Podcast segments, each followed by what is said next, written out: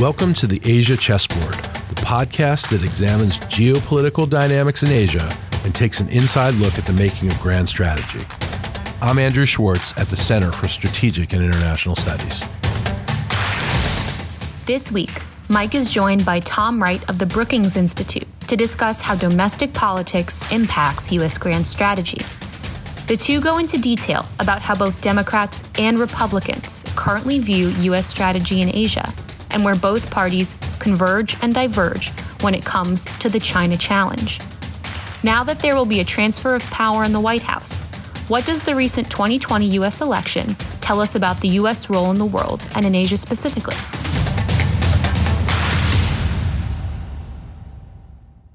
Welcome back to the Asia Chessboard. I am joined by one of the most perceptive minds in Washington on the national zeitgeist on foreign policy, in particular, thinking in the Democratic Republican administrations about China and about Asia. Tom Wright at the Brookings Institution, Georgetown PhD, and author of All Measures Short of War, which, when it came out in uh, around 2017, was really the first definitive strategic uh, framework for what we now consider our new world, which is strategic competition with revisionist powers, China first and foremost, but uh, Russia in Europe and Iran in the Middle East. And Tom, terrific having you on on board. Uh, welcome. Thanks, Mike. It's great to be here. I listen all the time, so it's a real a real pleasure to be on the podcast. Well, you have a, a lot to, to tell us about what this election meant, but let's start with you first. People are always interested.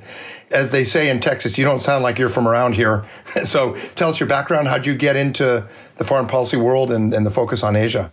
Yeah, so I um, was born and grew up in, in Dublin, in Ireland, and went to college there. Did history and politics as an undergrad. Was always really interested in international affairs then when I was 22, I guess I, I, went to Cambridge to do a one year sort of master's in international studies, which really got me into sort of the field for the first time.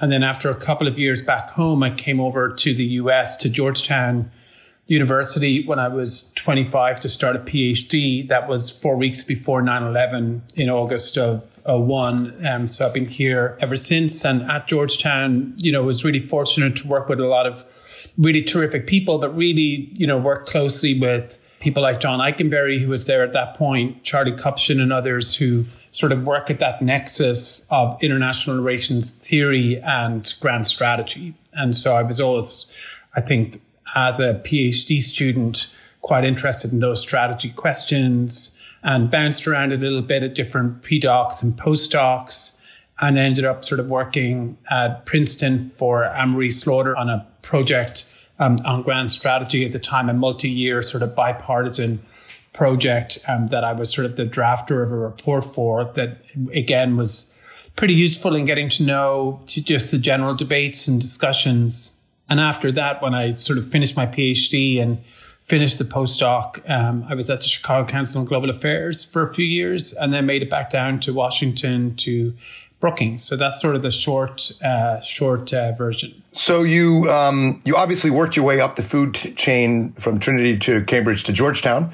Although unfortunately it was before I was at Georgetown. I was at SAIS at the time. But tell me, you know, you've worked a lot on grand strategy, and you work with people like John Ikenberry and Anne-Marie Slaughter.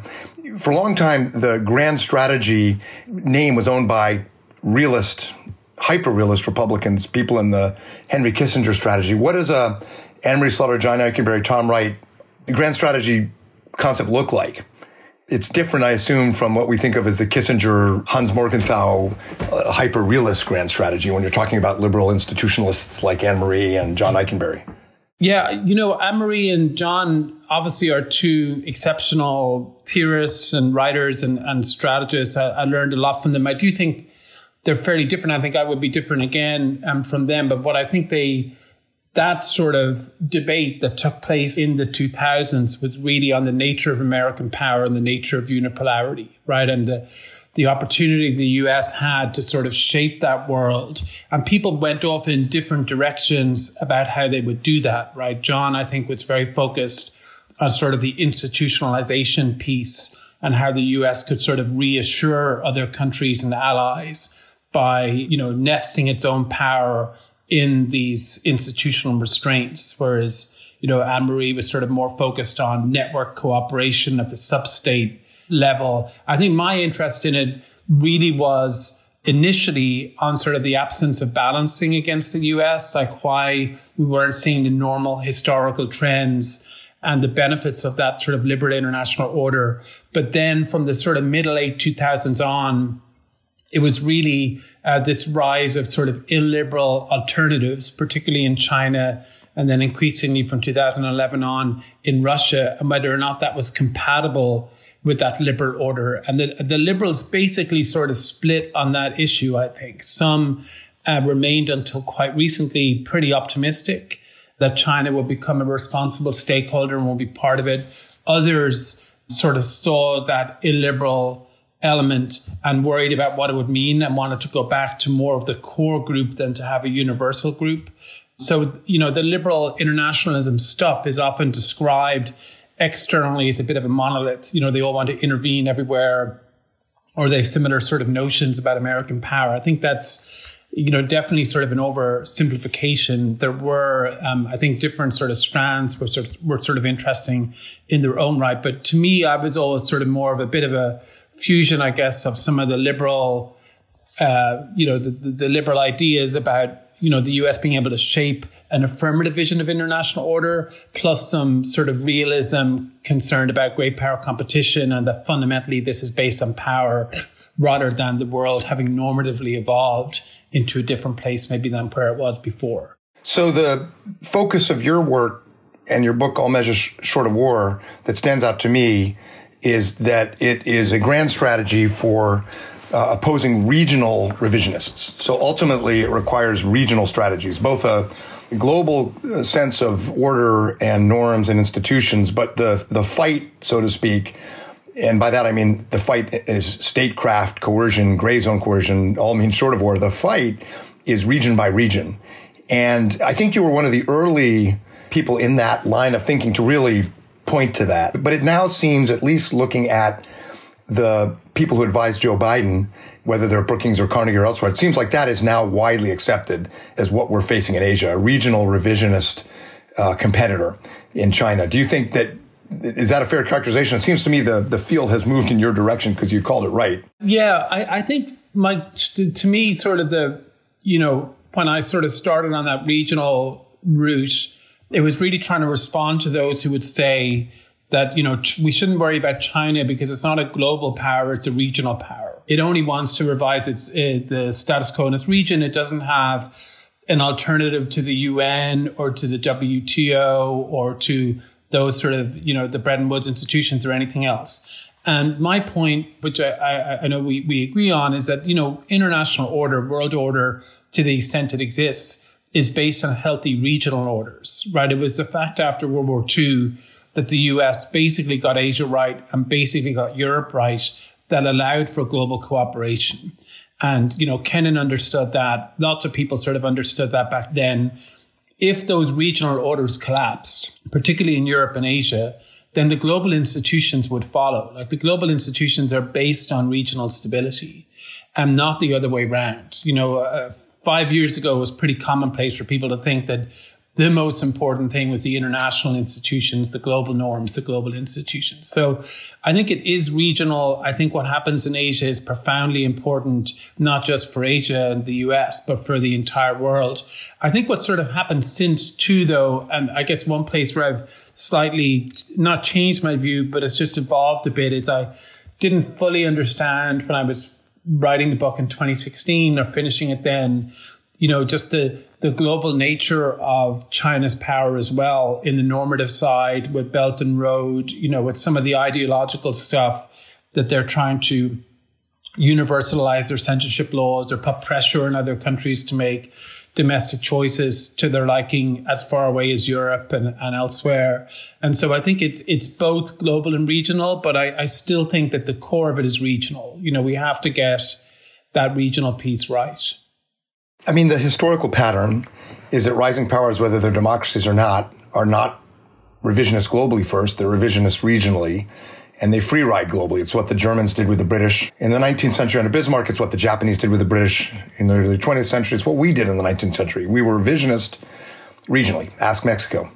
Uh, don't ask Canada because we weren't very successful on that front. Or if you're Asian, ask Korea or ask um, Schleswig or Holstein about German revisionism. But it was regional for these rising powers. It seems to me that's primarily what China's doing. But you're right. In the last year or two, with Belt and Road, with Common Destiny, with some of uh, Xi Jinping's rhetoric about the multilateral order, China is at least playing a normative game. I'm not sure, though, at the end of the day, China's that different. It's still primarily a regional revisionist game. It's the neighborhood where they feel threatened and where they feel they're owed some hegemony, I would say.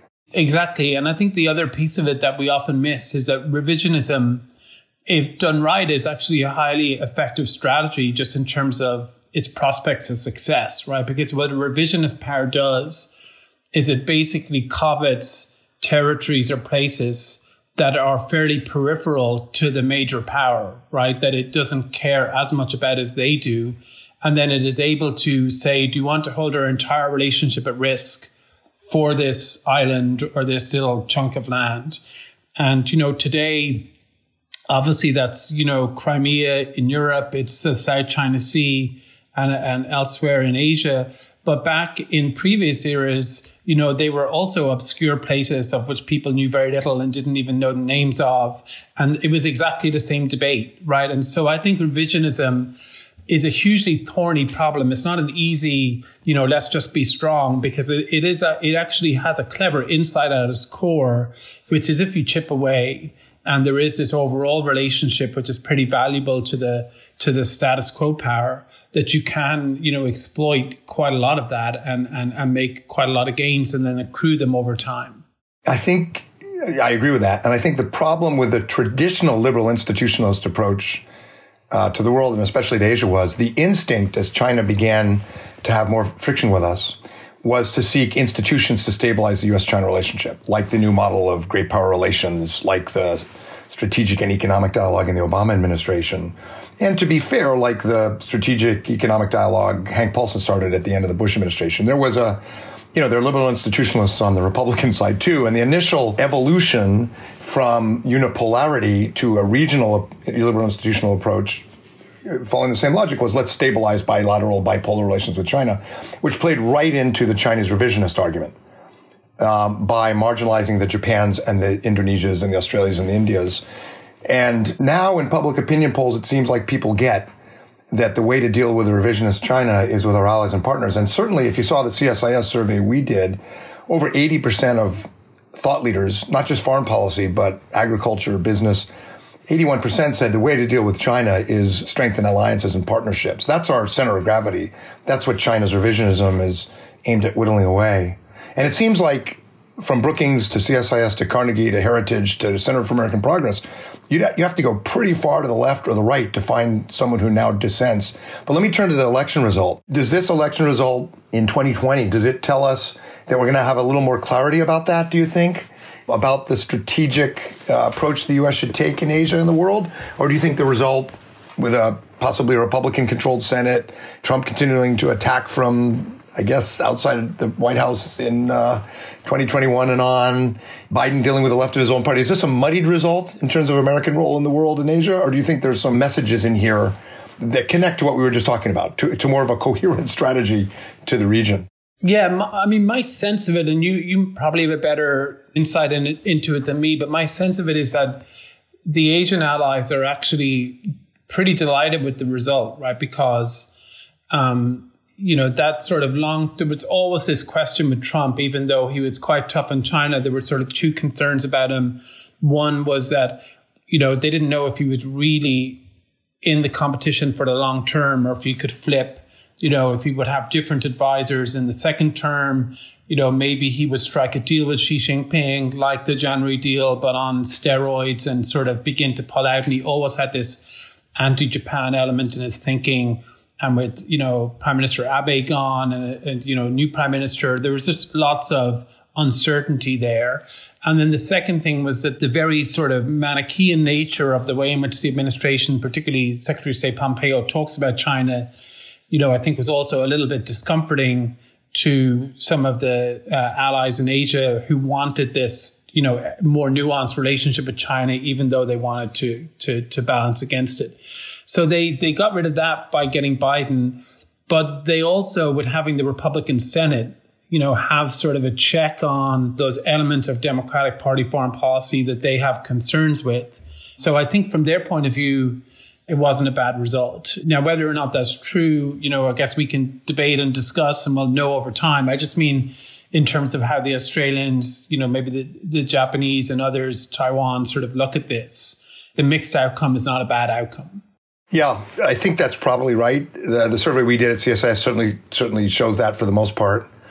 You know, Donald Trump was a little bit of um, a little bit like Sigourney Weaver in Alien. You never knew when he was going to suddenly pop out and horrify uh, and terrify your your government, and that was true for even close allies like Japan and Australia. This Trumpism was so wildly unpredictable, and you probably saw Prime Minister Abe let it let it slip in an on the record moment that he was exhausted managing Donald Trump. So I think that most of our allies prefer centrists, and Joe Biden's a man of the center, and our allies really depend on multilateral engagement and steadiness. And if uh, we see Tony Blinken and Jake Sullivan and Michelle Flournoy and people like that, that's a very steady team, a very reliable team. There is nervousness among the allies that perhaps parts of a Biden administration might go back to the old new model of great power relations, trying to cozy up to China too much. I, I thought it was interesting in his early statements, President elect Biden has used the word Indo Pacific.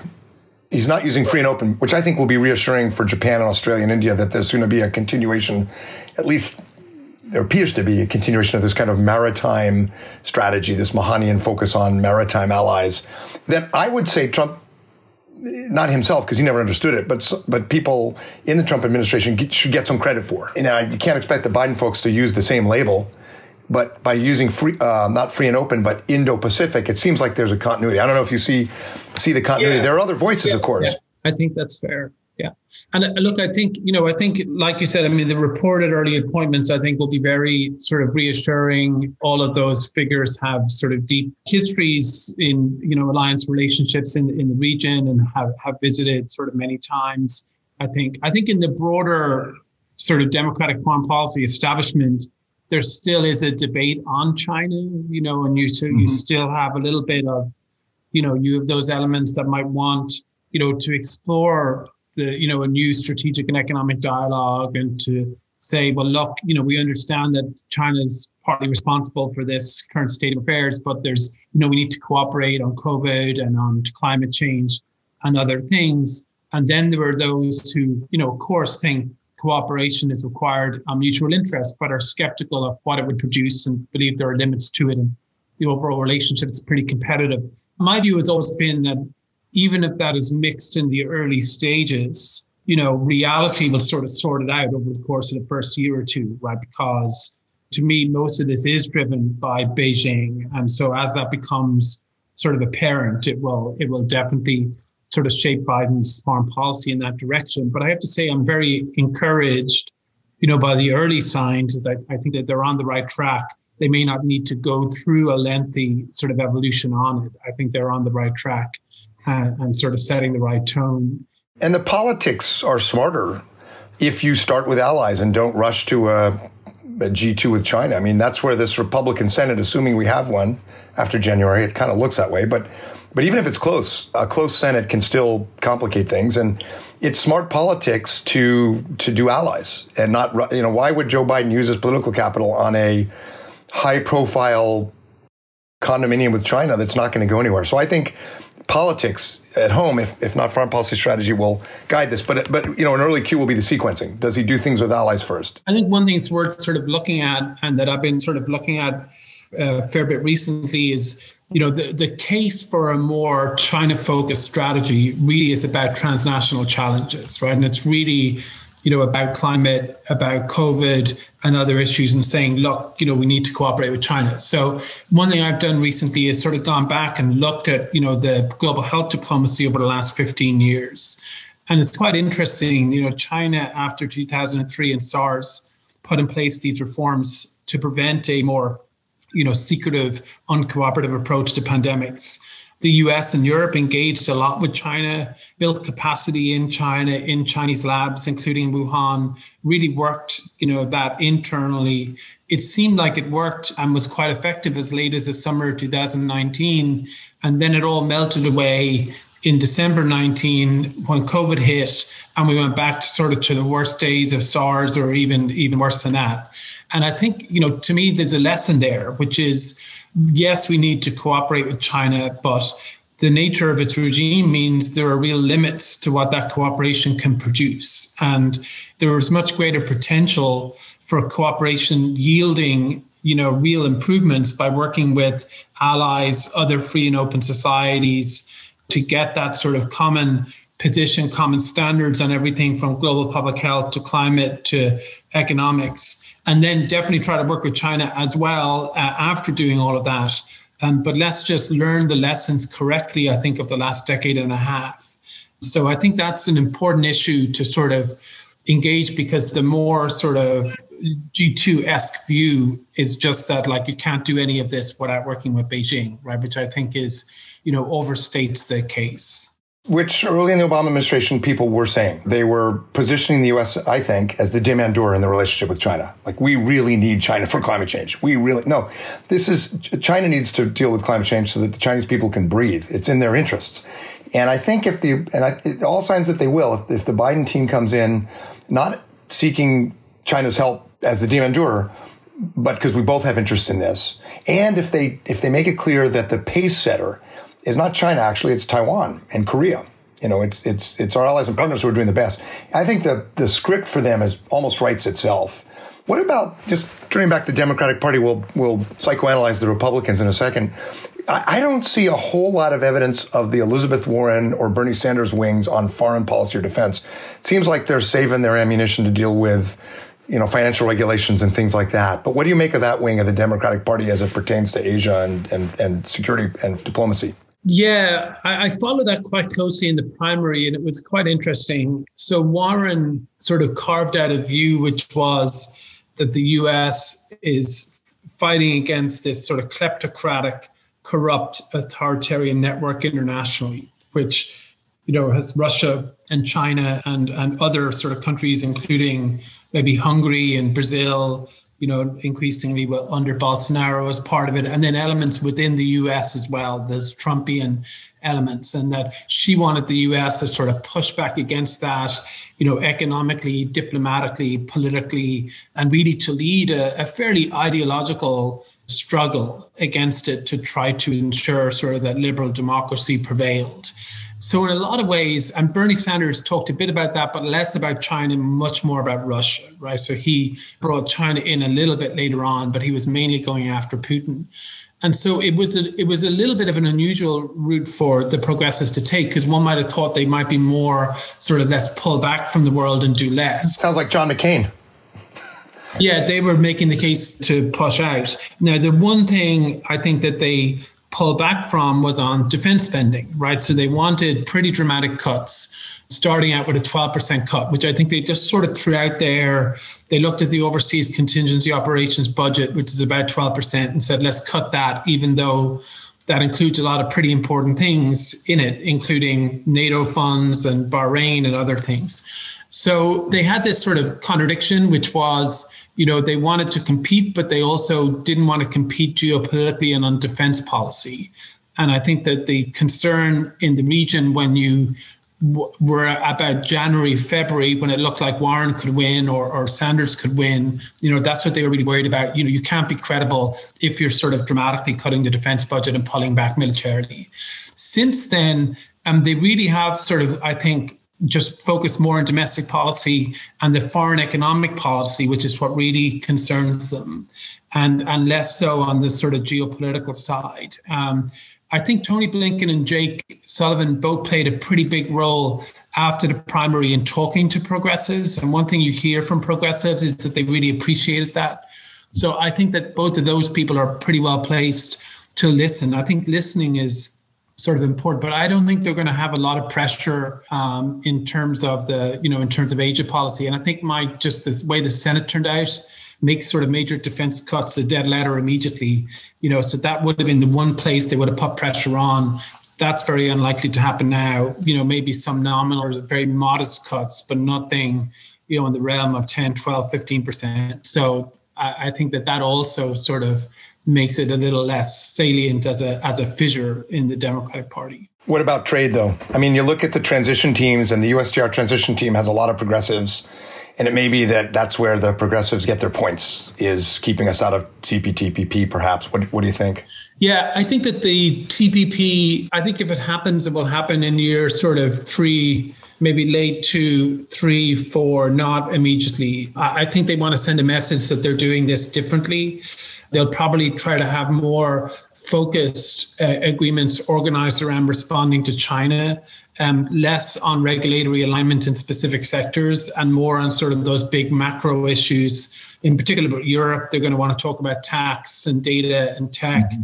Um, but I think in in the Asia context, the tech piece, you know, uh, especially, um, but anything really that is is trying to respond to China's rise, which I know TPP was doing, but it may be sort of more bilateral or minilateral, and then if it adds up in the aggregate to allowing sort of entry into TPP at some point in the future, I think they'll do that, but they're going to avoid big multilaterals, you know, at the early stage, and I think that's sort of just politically inevitable, and I don't think it's all that concerning as long as they're very active.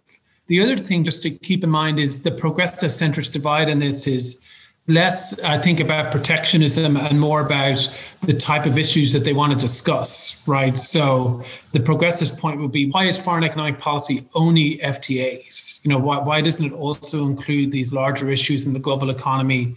that people in both parties are upset with, which is why they're voting for these populists, right? So can we try to address some of those? Um, so if that's where the energy is, I think you know that's not necessarily a bad thing. That could be a good thing, right? In terms of sort of addressing some of the concerns people have.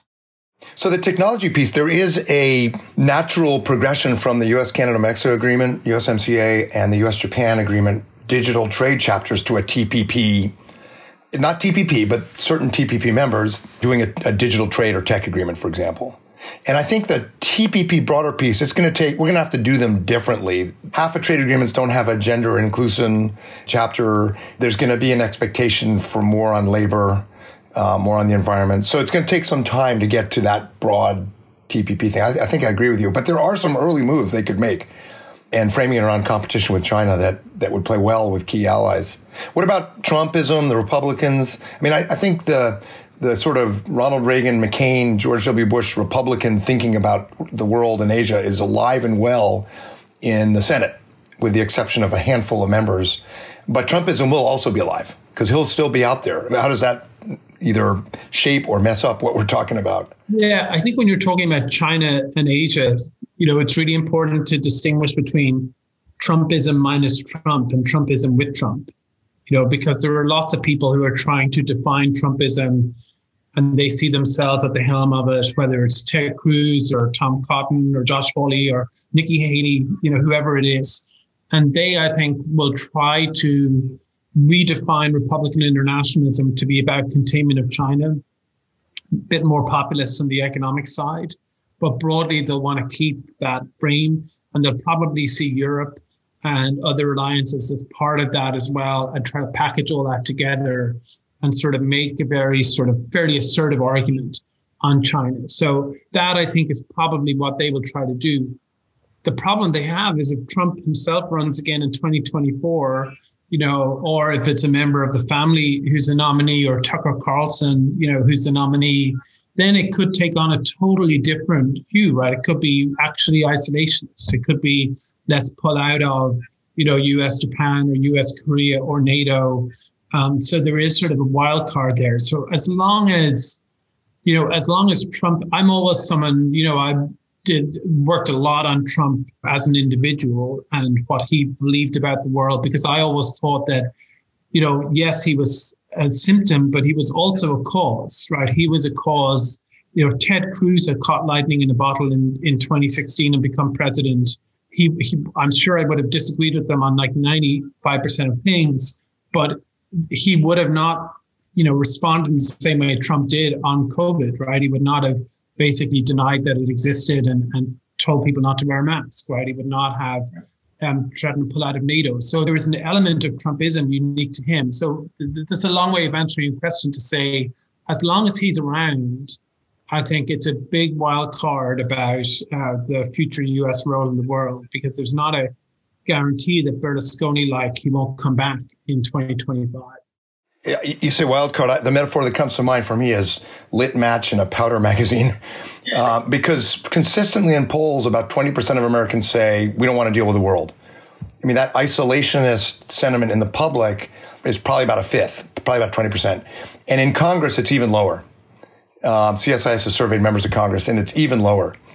But you get a maybe a Tucker Carlson or or a Donald Trump Jr. or Trump himself coming back on an isolationist, like a real 1930s America First agenda, pulling out of NATO and Korea, maybe even Japan. That could become the the cause for the Trump movement. That could suddenly go from 20% to 40%. So it worries me actually, and that's where the Lindsey Graham's and the you know Republican members of Congress who are internationalists are really going to have to make a call at considerable risk to themselves if if that happens. I'm not predicting it, but it's it's it's a little dangerous. Yeah, I mean, it's leadership is so important because firstly, a lot of people will have their impulses shaped and directed by what the leader is saying. Right, so they may be isolationists, but they're unlikely to be chomping at the bit to get out of NATO unless one of their leaders says this is what we should do. You know, and then Right. That person may also get others. And the other piece, which I have to say I got wrong from the very beginning, was, you know, just I, I thought that Republicans in the Senate would be more outspoken for where they disagreed with Trump on things. And increasingly, you know, they've done a little bit of that on key issues, you know, beneath the radar, but for the most part, they've sort of gone along. And that I don't think will will sort of change either. The one area I might, where I might disagree with you, Tom, I think that's depressingly true on domestic policy, on the election, on Trump and his allies, you know, just outright lies about fraud in the election, and so forth. I think on defense policy, the Republicans have done a lot on the Hill. You know, they blocked any moves to withdraw from Korea. They, you know, every year OMB zeroed out funding for democracy and governance, and every year Republicans put it back in. So in stuff that's not tweetable, They've done a lot, but the line seems to be once Donald Trump starts tweeting at you, you you risk being primary. Yeah. And Trump's been very inconsistent on these forward uh, deployments, and no one's really triggered his anger on those issues. But if it becomes the thing for Trumpism, then th- that's worrisome. I guess that's what I'm getting at. Will they? Will these Republicans continue to do what they've done? I think pretty effectively, blocking Trump legislatively from isolationism. Will they keep doing it when he's tweeting about it? One thing I'd like to see, you know, which I think is a way of capitalizing on that sort of feeling amongst Republicans on alliance and defense issues, you know, during a Biden administration is why not try to introduce legislation you know, to require congressional approval for particularly controversial moves by a commander in chief in the future, right? So, if you want to get out of NATO, you have to have a congressional resolution.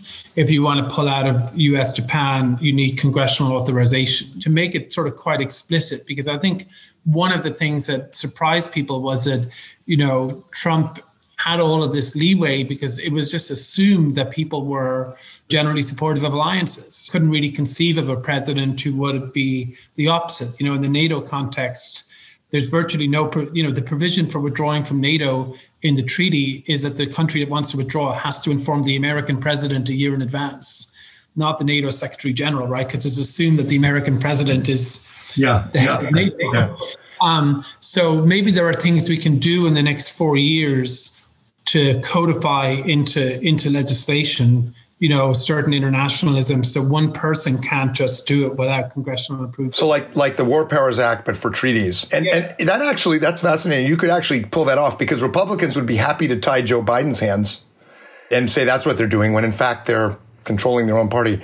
I, i'm I, I don't want to sound too pessimistic. I'm generally confident that the internationalists especially in the senate will draw the line on on defense and foreign policy in a way you didn't see them do, um, for example, on the election results. Um, it won't just be Mitt Romney, but it could be a hell of a fight in the Republican Party. We'll have to see. Uh, last thing I want to ask you, Tom. This has been fascinating. I'm sure there are a lot of people listening who are contemplating PhDs, doing PhDs, deciding whether to go to think tanks, government, academia. You got your PhD. You went for you know policy work, policy work. Any advice uh, before we finish on how people should think about careers? You've done academia, you've done think tanks. Um, it, it's kind of hard, as you know, to do political science or history and straddle both the policy and academic worlds, but you've done it. So, any parting words of wisdom? Yeah, I guess a, a, few, just a few general pointers. I mean, one is, you know, doing a PhD is a huge commitment. And I think it's not for everyone. You know, I think you really want to be sure you want to do it before you do it. And it doesn't really prepare you for policy because it's increasingly sort of methodological and you know theoretical. And it's you know it's excellent sort of training but it is you know i think think tanks when they're when they're doing recruiting you know probably have some questions you know about whether someone sort of focused on on policy enough. So my first bit of advice would be if you're doing a phd and you want you want to go into policy try to have sort of two tracks almost two resumes that you yeah. that you produce over six years. And one resume is sort of focused on that academic track, you know, that you can present and has your journal articles up front and center and the teaching and all of that. And the other might be stuff you were doing at the same time in parallel, which is, you know, building connections, uh, you know, in think tanks and elsewhere. I always actually use an example to people. I say, if you're working on Japan, you know, I say people like you, Mike, should be aware of their work. You know, if they're going out into the job market before they do it, and there's lots of ways they can bring it to your attention. You know, in their fifth, sixth year of a PhD, you know, by publishing it in certain journals or asking you to a conference or others. So I think that those two tracks, I think, are very important. And then the other piece, I think, is if you want to go into a think tank, think about what the think tanks are looking for and I always advise people if you're applying for a job as a you know junior scholar or fellow you know produce a two pager with a few projects you want to work on and that sort of fit into the funding model of that think tank and into their research interests and to sort of show what you would do in the job before you get the job you know because at least that shows you're thinking along the sort of business lines that you know research institutions have which is we're project oriented you know we're concerned about where funding will come from and we're trying to figure out the next best you know the new question that will really make an impact on policy. So to be sort of practical uh, like that that's good advice and we have a pretty good audience probably a small fraction are actually contemplating phds but the same logic could be applied for people in the military or in the State Department. In a way, what you're saying is have a split personality or keep one eye on the policy working on and one eye on the bigger questions, uh, whether it's strategy or academic methodology. You kind of have to think, do two things at once. Uh, in a yeah, way. I mean, I'm a strong advocate that we as a community need to fix or totally reform our recruiting practices. So, you know, right now, if you wanted to go from anywhere really into a think tank, there's no path to do that. Like there's no jobs fair in the right. fall. You know, there's no, there's nothing like that. Everyone has their own story. I mean, this is what makes your questions at the beginning of your podcast so interesting. Like, how did you end up where you are? And everyone has their own sort of circuitous route, usually to where they are. And I think we need you know, as a sector to be much more sort of systematic in saying, if you want to do this, here are the steps you can follow. And this is a way to apply. And we try to do a little bit of that at Brookings. I, am sure at CSIS and elsewhere as well. But we have a lot more to do. But un- until that, until we actually fix that, you know, I think it is sort of important, you know, to to try to build a portfolio of policy relevant work while you're doing sort of your other sort of day job, whether it's a PhD or the military or whatever it is at that moment in time. I totally agree with that. And we're, we're struggling a bit at CSIS trying to find the answer to that question. I think it's important for the future of think tanks in terms of credibility, too. If the recruitment is a little too opaque, a little too rarefied, a little too much of the Illuminati, that used to be what's fun about think tanks. But I think in the post Brexit, you know, world we live in, we got to be smarter about making it clear that recruitment and ideas are more inclusive. So more on that. Tom, you're one of the best minds in Washington on this stuff. So it's been a real treat having you. Thank you. Mike, thanks so much. This is this is great. Thank you. Thanks for listening. For more on strategy and the Asia program's work, visit the CSIS website at csis.org and click on the Asia program page.